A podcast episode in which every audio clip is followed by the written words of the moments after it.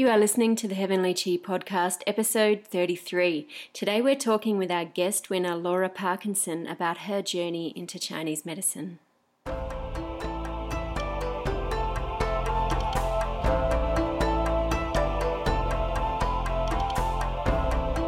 everybody, I'm Claire Pyers. And I'm Fiona Gitcham. And today we're talking with the winner of our listener competition, Laura Parkinson. Hi Laura. Hi, thanks for having me. Oh, it's great to have you with us. A few months ago, we launched a competition for our practitioner listeners, and the winner gets to be a guest on the show. We'll be running this competition again, so please look out for it on our Facebook page if you'd like to win a guest spot too. Laura Parkinson has been working in healthcare since age 16, and after some time working in Navy medical clinics, she decided to study Chinese medicine. She studied at the Pacific College of Oriental Medicine in both Chicago and San Diego. During her time in school, Laura completed internships at the University of California, San Diego, and at a clinic that provided free acupuncture to military veterans and their families. She now runs the Iowa Total Family Wellness Clinic, which you can find at www.iowatotalfamilywellness.com. The Heavenly Chi podcast is produced every week for your enjoyment and professional development. Show notes and continuing professional development resources are found at www.heavenlychipodcast.com. You can add Heavenly Chi Podcast to your favourite RSS feed, iTunes, or Stitcher. You can also follow us on Facebook. All links are in the show notes. We hope you enjoy today's episode. And if you really enjoy our show, we'd love it if you would rate us on iTunes.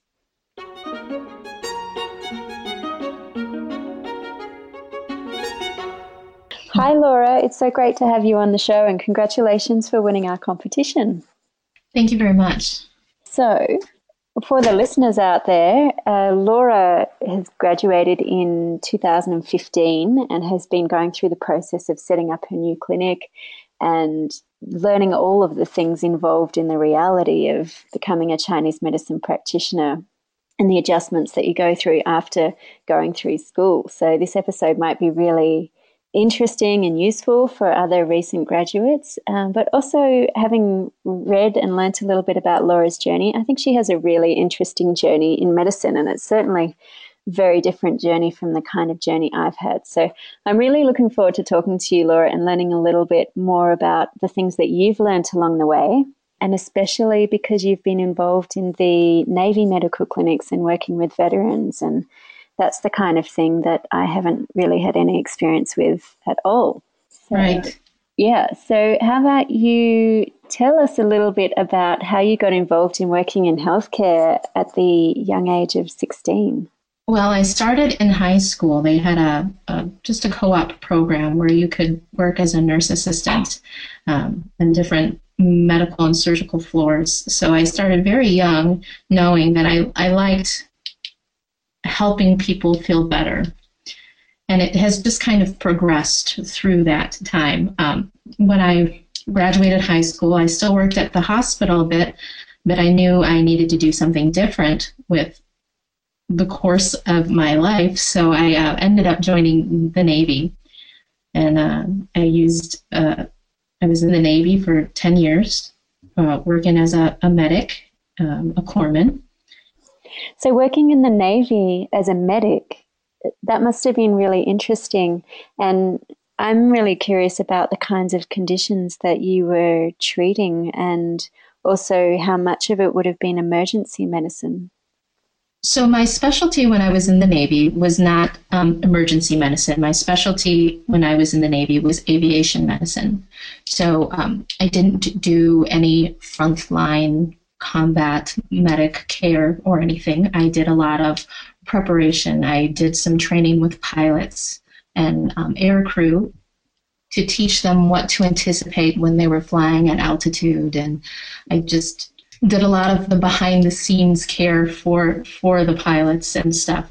So um, it, it was uh, pretty interesting. You you got to see a lot of the, the training aspects of it. These these pilots um, you know, that fly for the Blue Angels. If anybody has ever heard of them, they, you know, we got to do the behind the scenes medicine for them just to make sure that they were well enough to be able to to fly and, and do all those things. Wow. And it sounds really interesting. What are some of the special considerations that you need to um, take into account for these people?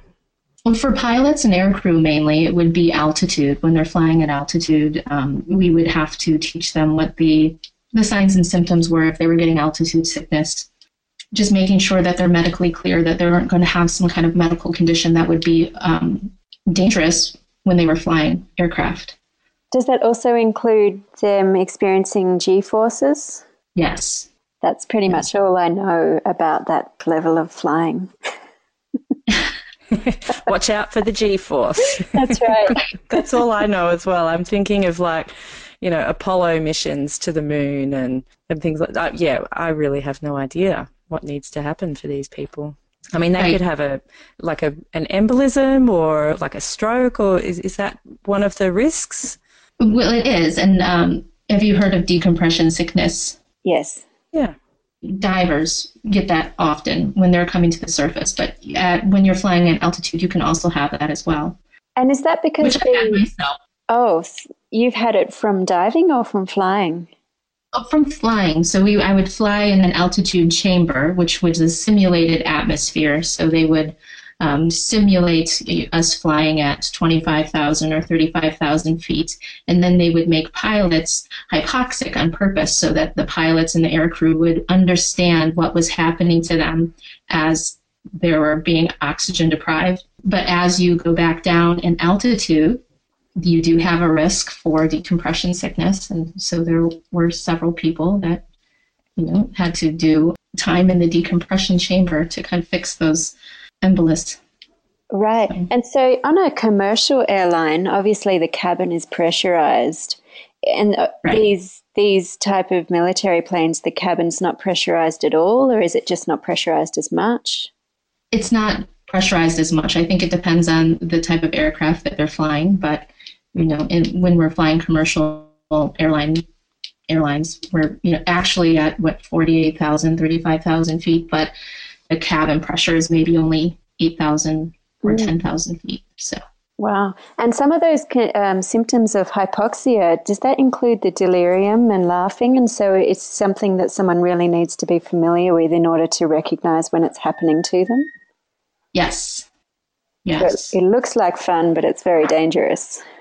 It is dangerous, and you would see you would see these young kids who would be in there, and they would you know try to be very brave and you know a little bold and see how long they could go without having to reapply their oxygen mask, and you would see them pass out because the time from you know becoming hypoxic is so short to the time where you actually lose your capability to to save yourself.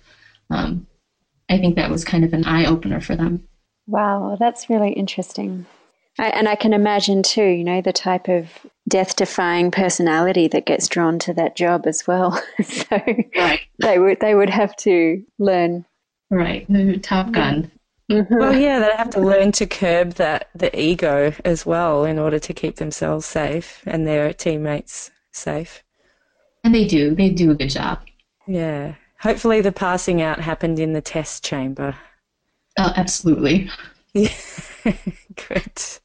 We're pleased to know that nobody was hurt in the uh, in the recording of this episode. so I, am going to jump a little bit around here. I'm having recently moved from a very low altitude coastal part of Australia where I've spent most of my life at low altitude. I've moved to Boulder, which is only about 6,000 feet, but I have experienced the first time I came here, I did experience uh, mild altitude symptoms even though it was, it was, quite unpleasant for me, it was on about the third day. I almost had a migraine, and I'm not a, a migraine pattern person, and some nausea. Um, and I came across some a Chinese herbal formula specifically designed to help people deal with altitude. So the second time I came to Boulder, I t- started taking the formula several days before arriving, and I had no symptoms at all. So I'm not sure if you were aware of Chinese medicine back in the t- your time in the Navy, but I'm just making a little segue that there could perhaps have been a possibility for Chinese herbs in that setting. Right. I, I think there's lots of times now that I am a Chinese medicine practitioner where I look back in the past and think, boy, I really could have used an herbal formula back then, or boy, I really could have used some acupuncture back then. But it's good to know that I have those tools at my disposal now. Yeah. And so, what made the link for you between working in the, the Navy to studying Chinese medicine? There are aspects of Navy medicine where it is almost like um, an assembly line. It doesn't matter whether you're, you know, six feet tall or you're five feet tall. If you have back pain, you're going to get the same protocol for that pain. Some Motrin, some ice. Um, and I developed a very severe case of insomnia and anxiety, and it we would just cycle me through all of these different medications, and with these terrible side effects, and you know these side effects that would impact my performance at work. And just through having all of these terrible side effects from these are trying to help me sleep, I feel like they're actually doing more damage than if I just was dealing with the insomnia or anxiety on my own. So I started researching ways, more holistic, alternative ways to deal with insomnia and anxiety, which eventually um, brought me to Chinese medicine. I actually started at the Pacific College of Oriental Me- Medicine back in 2004 when I was still in the Navy. But then I was deployed over to Kuwait and I put that on hold until 2011 when I actually went back to school full time. Well, and were you spending your, your spare time over there reading about Chinese medicine, or is that naive to uh, assume that you had some spare time? I, I would like to say that I was, but I, I really wasn't. okay. Sounds good in theory, though, but I'll be honest. So, when you uh, started with Chinese medicine, was it Chinese medicine that gave you the health answers that you were looking for for yourself? Absolutely. It took a while because I was going to school full time for acupuncture and Chinese medicine. And then I was also you know, I have twins and they were four years old, and then I uh, was married at the time, and so all of that kind of interferes with dedicating yourself completely to getting better. But through through that whole journey through school, I was able to completely take care of the insomnia and the anxiety. So big accomplishment.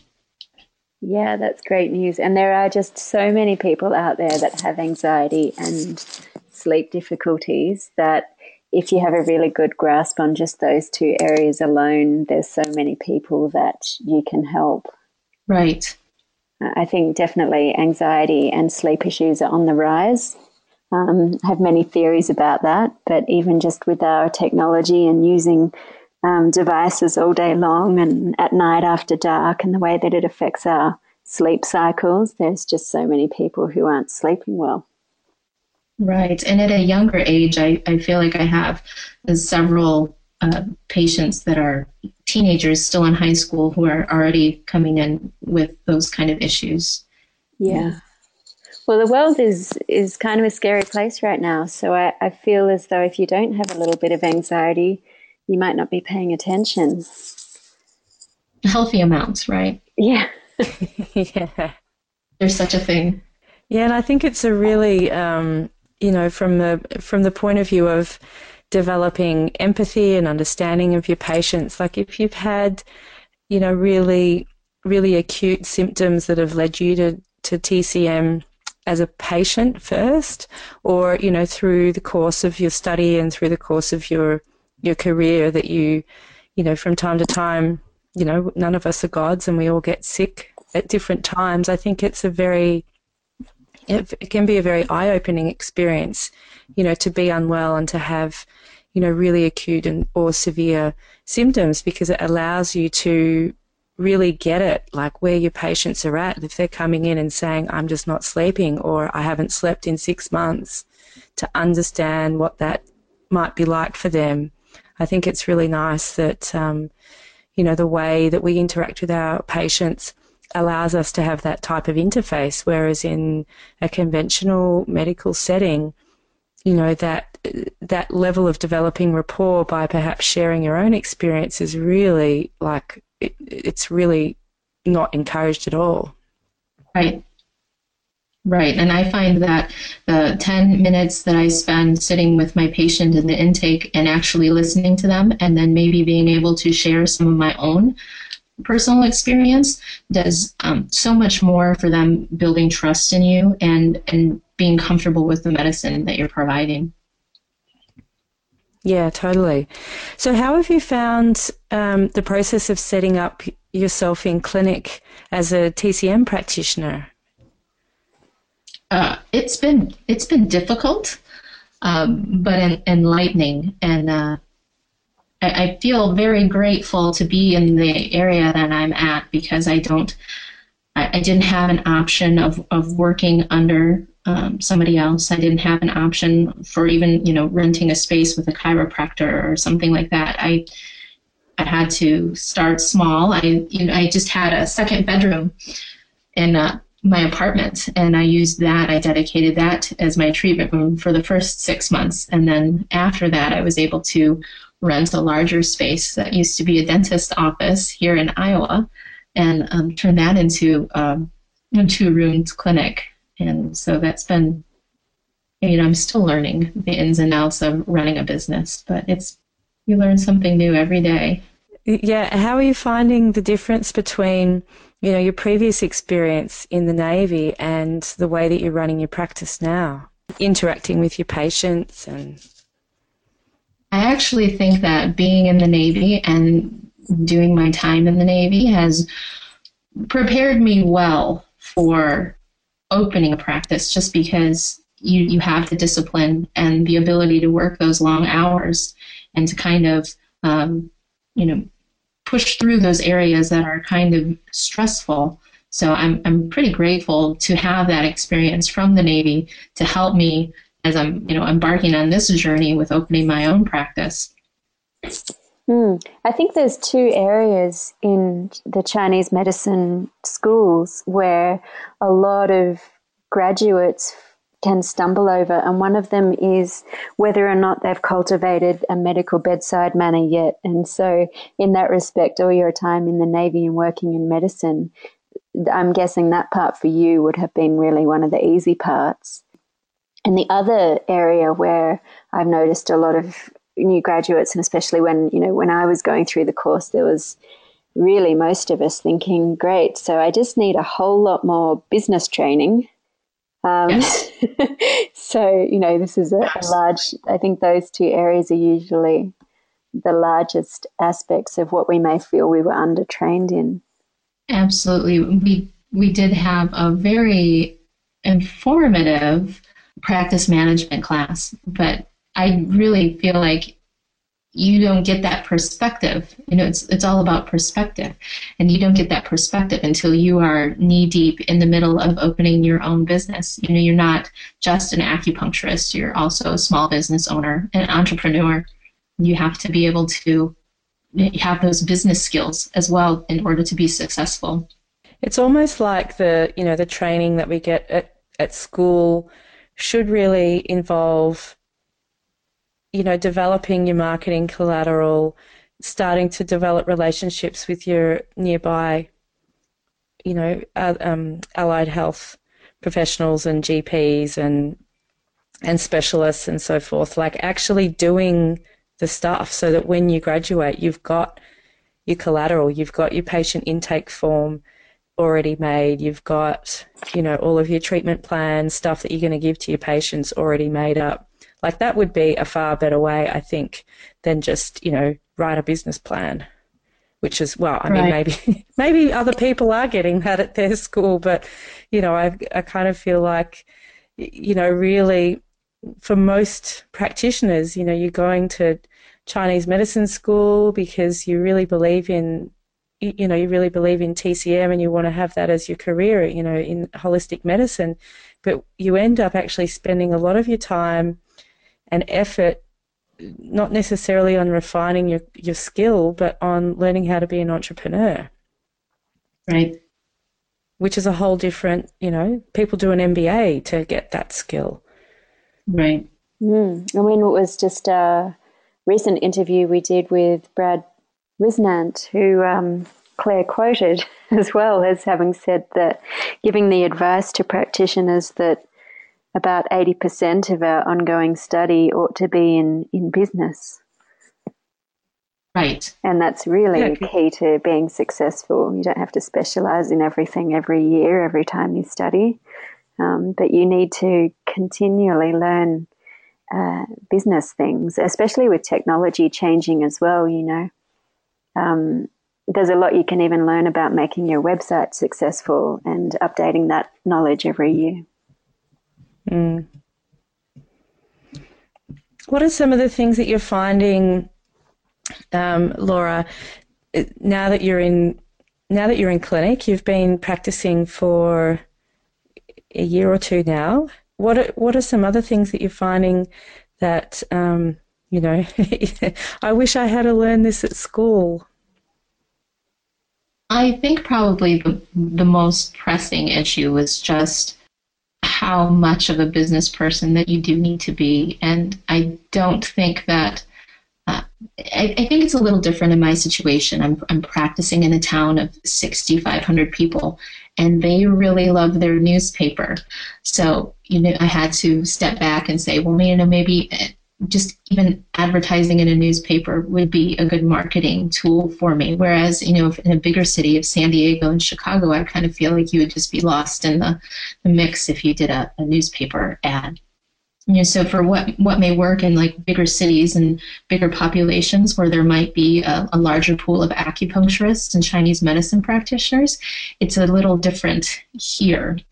Mm but I think you know that the, the, the schooling and, and the class for the practice management caters to you know you're going to be practicing in a, in a larger area. So I mean I can't ask for that specific specialty. You know, can you can you give me some pointers on opening up in a small town? But it definitely you know I had to stop and and think about how it's going to be different here as opposed to a larger city. And being the only Chinese medicine practitioner in your small town, how have you found the idea of getting referrals from other types of health practitioners? Are they learning about Chinese medicine from you as well? Or have you found that not necessary? Or how's that going? Well, I think that no matter where you go, word of mouth is going to be the best referral that you can get. Um, so, but, you know, just getting here, I did reach out to the chiropractor who knew I was going to be coming back here anyway, and he was interested in more of a holistic kind of um, lifestyle anyway. So that kind of, you know, our our types of medicine blend well together. And there is, you know, one or two practitioners, nurse practitioners at the local clinics who don't like to prescribe a ton of medications, and they have seen that you know, I can be used as a referral so that you don't have to jump to such drastic measures. Exhaust all options before you have to have surgery or, you know, be put on this medication for the rest of your life. Well, I guess that um, you know that has the potential to be quite a powerful marketing tool as well. Like if you are able to keep someone off medication, or if you can help someone to avoid surgery, then you know that type of news travels fast in a small town. It does. I, I had my very first and my only gallbladder patient the other day, and she um, she was having all the gallbladder attack signs and symptoms, and they did a scan on her gallbladder, and it was filled with the sludge. And you know, the the doctors immediately wanted to say, "Well, we're going to take your gallbladder out." And I said, just give me three months to see if you can we can make you feel better. And we got her nausea under control, and I put her on a formula for a gallbladder, and she went to her doctor follow up three months later, and her gallbladder is fully functioning. And she said, I'm so glad that I came to see you because if not, they would have taken my gallbladder and I would have not known any better. So it's just those little those little victories that, you know, definitely, you know, she will tell five people who will tell five people and hopefully, you know, word will spread that way as well and that that could become that could become part of part of the standard practice in your town. That the um, you know if there's enough cases that they you know the doctors see that you're doing a good job, then then it could be hey go and see Laura and we'll see you in you know, we'll see you in three months to recheck it unless it gets worse. In the meantime, don't worry about it. Take your herbs. I hope so. That would be great. Yeah. Surgeries are so costly. I mean, in Australia, it's all free on, on Medicare, that type of surgery anyway, emergency mm-hmm. surgery. But um, I guess that, you know, in, in the States, it costs you every time you've got to do something like that. Right. So, how about your personal journey with Chinese medicine and having been exposed, you know, because you have a total family wellness clinic, you you're taking in everyone and anyone with whatever they've got that you need to attend to, but are there areas of Chinese medicine like acupuncture systems or herbal systems or specialties that you, you're becoming interested in and planning on looking deeper into? The one thing that I've seen with probably 90% of the patients that come in the door as they're already on some form of medication and many of them a large percentage of them are on more than one medication that they've been on. You know you've, got your statins and your blood pressure medications and i would probably say 50% of my clientele has type 2 diabetes. So what i am interested in now is the manifestation of all of these side effects from taking these Western medications for such a long period of time, like a functional medicine aspect of it. Which micronutritional deficiencies are you going to get from taking um, metformin or you know your statin drug for such a long period of time? Does that make sense? Yes, definitely. Claire and I have both developed quite a good side aspect of functional medicine and integrative medicine to go with our Chinese medicine because it does build a lot of trust with patients, but also it just gives you more leeway for how you're understanding how your medicine fits in as well. Right. I'm sure Claire has a lot to say about that one. Oh, yeah. you get me talking on this topic, we'll run out of time for the rest. Um, but yeah, I mean, I agree with you. Like, so many times people are coming in and they're on statins, for example, which, you know, in itself is, is a risk because of all of the, you know, you look at what the research says about, you know, low cholesterol levels. And if your cholesterol's below like 4.2, or, you know, which in, for you guys is well, I don't know how that converts, but it does. It's like a, it's not that low. Um, you know, your risk of suicidality and depression and Alzheimer's just skyrockets, and so, you know, we have to be we have to be mindful of helping to support our patients against those negative effects, as well as, you know, just the, the simple fact that it depletes your CoQ10. And so often just saying to people, hey, if you're on a statin, you need to be on CoQ10, full stop. Right. Yeah, yeah. Um, knowing that type of information because often we're, you know, a, apart from their, you know, their doctor, we might be their their only other health provider, and so it's not necessarily always, you know, it's not necessarily needed for them to be seeing you know, six different healthcare providers, go and see a naturopath to make sure that, you know, CoQ10 is right for you. Like sometimes, you know, sometimes that's, that's not going to happen, but we still want to know that what we can do to protect our patients. You know, and if you're using herbal medicine, then that can be, you know, that can go some way as well to, to helping with those nutrient deficiencies. Right. And I think it's just a matter of also educating the patients because I have um, even many patients who have called, some of them have tried to call and say, I don't think I can come in for my appointment today. I'm coming down with a cold and I don't want to make you sick. And you, just being able to inform them, like, well, actually, this is a really great medicine for when you are feeling sick. I can help, you know, cut that cold time in half and make it so your symptoms are negligible. Um, and it's just, you know, some people don't think that, oh, maybe these medications that I've been taking for 10 years are actually making me more sick.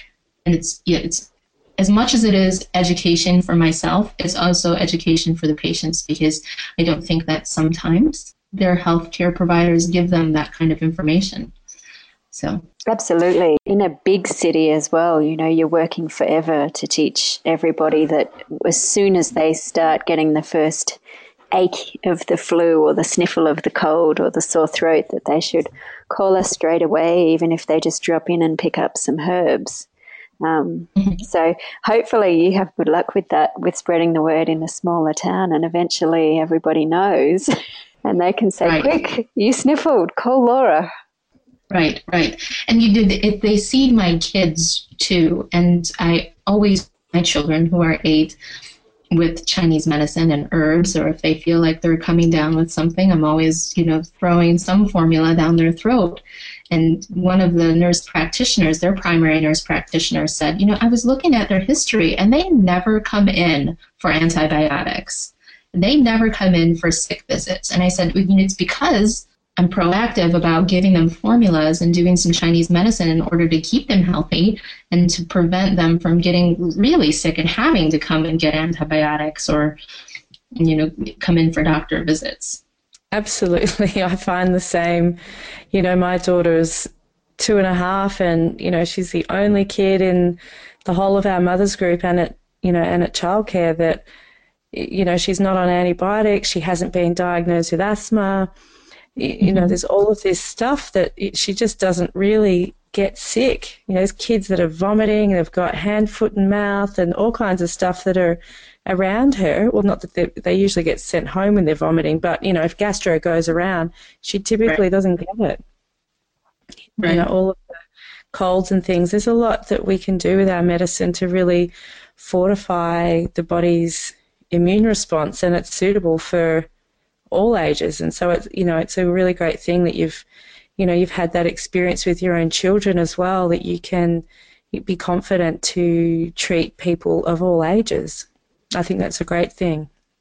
I, I think that the one thing that I've um, I've encountered is the lifestyle modifications that you do suggest to your patients sometimes. And there are times when, you know, your patients will look at you and they will say, well, what do you mean you want me to take dairy out of my diet? I mean, I'm in a very uh, prevalent area where there's, that's how people make their living. There's a lot of dairy farms, there's a lot of corn, and there's a lot of soy around here. So, um, you know, in, to have to suggest to somebody that they have to take these staples out of their diet, sometimes they look at you like you have two heads. But um, so I, I also find that that's probably one, been one of the most difficult things because in in this area, people are used to going to the doctor and getting their medications and feeling better. And if that doesn't happen, they're not used to, you know, maybe having to do the work of, you know, modifying your diet. I'm not saying you can't give that stuff up for you have to give that stuff up forever, but you do have to do a little work on on their end too, and so that's been a little challenging. I would have to say. I'm sure it's challenging anywhere you go, though. I think particularly, you know, people consider a lot of dietary changes to be more of like a fad, or it's you know that's something that you do to be trendy rather than something that you do for your health. And I think it's you know it can be really tricky sometimes to reframe that for your patients that you know you're not trying to get them to you know start the zone diet or the South Beach diet or anything like that. You're actually trying to improve their their medical condition. You know, it's the same way that if a celiac was running a wheat farm, it's like, well, it's it, it, just because that's how you make your living, it doesn't change what your biology thinks about it. Right. I, I couldn't resist saying that two heads are better than one. There's double the intelligence behind the insight to not have as much dairy. but you know, it's good, and I have patients that love to have their one bowl of ice cream every night before they go to bed. What about alternative ice creams and dairy alternatives? Are they available in your area? You know, they're not. Oh. Even to go to a Target is uh, 50 minutes from here. Uh, the, you know, our, the closest Walmart is 20 miles from here. Um, where where they do start to have those options. You know, I, I've been sending my patients to Walmart because they're starting to carry bone broth there, and um, you know, it, just the availability of more healthy options is is not is not readily available to us here yet. Is there a local store that you could maybe partner with that would start to supply some of these or start to stock some of these products? Uh, not really. For a short answer, um, I think there has to be more demand for it. So if it's just me going in there saying, I need you to carry all of this organic produce and all of these gluten free options, uh, it, there needs to be more customers going in there and requesting the same thing as well. Yeah. Just because they are such a, a small store, and so they can't just cater to the me, the one person who's requesting all this stuff. Yeah. I guess they could always offer, you know, to to do a weekly order and people kind of pre-order if they want it, or um, you know, you could even start a co-op. right. Whoever right. whoever wants to buy organic groceries and bone broth and all the all the stuff that you're recommending, it's like, well, you know, we're putting in an order on Tuesday and it arrives on Thursday, and if we all pitch in, then the freight fees are, are lower. Right. And I, I, think that's the beauty of just living in a, a, smaller area is that I do have the option to kind of explore that myself. And, you know, I've mm-hmm. always thought, you know, I've got so much extra room here at the clinic if I just had some of these things, these non perishables on, on stock here. So I have some teas for the patients that I think would be helpful, whether it be ginger or you know just a, a dandelion tea or something that will help soothe that liver um, that they they can't get anywhere else. So it's always an option to kind of explore uh, holistic grocery, I suppose, here in this tiny town.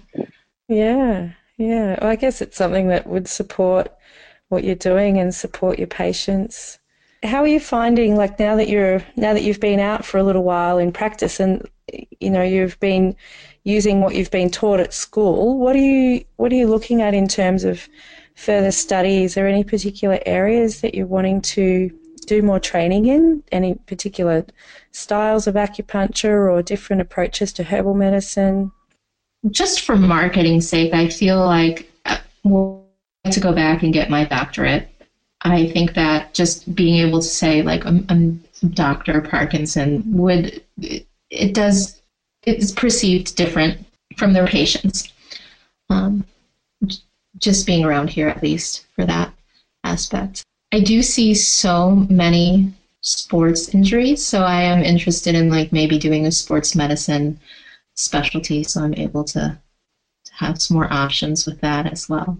But I, I love herbs and I use herbs whenever I can appropriately with my patients. And my patients are starting to love herbs and they will ask me or they'll text me and say, Hey, do you have any herbs that can help with this or that can help with that? And, um, you know, it's just very exciting to be able to, you know, explain the concept of a formula. Like, it's not, it's not just one herb. You're not just taking turmeric. You're taking these, you know, several herbs together and they work as a team. And I can customize them to what problem you're having. And they really appreciate that kind of medicine. So I really like to do that with my patients. That's great. We just have done an episode. I'm not sure if it's going up on air before or after yours, but there's an episode on master Tung acupuncture, which is really, mm-hmm. really well known for pain. So that might be an area that could be inspiring for you to look into for your sports medicine patients. Is that the one you had Brad on the show? Yes. Yeah, yeah.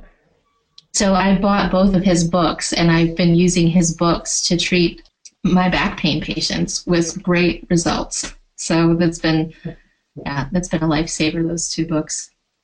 It's fantastic. Yeah, I think he's written I think he's written like 7 books. hmm so he has even yeah. more books, more amazing no, books from Brad.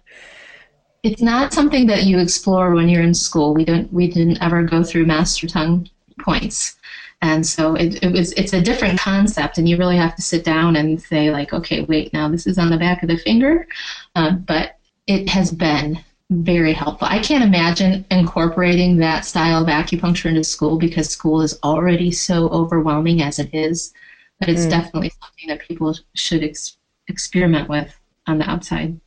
Yeah, I think one of the most fun things after you graduate is that you get to give your own style of study and time to all these different methods of acupuncture, of herbal medicine, and you really get to follow your passion that way. And you just, you know, it's so overwhelming almost that, that there is more than a lifetime's worth of possibilities to study. Right. I, I feel like I will always be a student of this medicine. It sounds to me, Laura, like you have had such an interesting journey and you have a really solid backbone of knowledge about medicine prior to studying Chinese medicine. And that's working really well for you and will continue to do so. And, you know, my, my feeling on where you're at now is that you've pretty much hit the ground running. And I just want to say congratulations and good on you. You're bringing this revolution to your town. And if you start the co op and the organic gardens, then there'll definitely be a revolution. Thank you. I'll have to put it on my to do list, but thank you very much. yeah. Oh, I'm sure your to do list is already as long as everyone else's. yeah, it's, it's pretty long. Do you have any advice or inspiration that you would have for other new graduates um, for their first year or two in, in practice? I would have to say, if I could give them any advice, it would be to not give up. I think that it can be pretty overwhelming when you first start out and you're trying to take all of your board exams and then you're trying to scrounge up money to open a clinic and you have to decide and make decisions on where you can skimp and where the money actually needs to go to and it can be really daunting.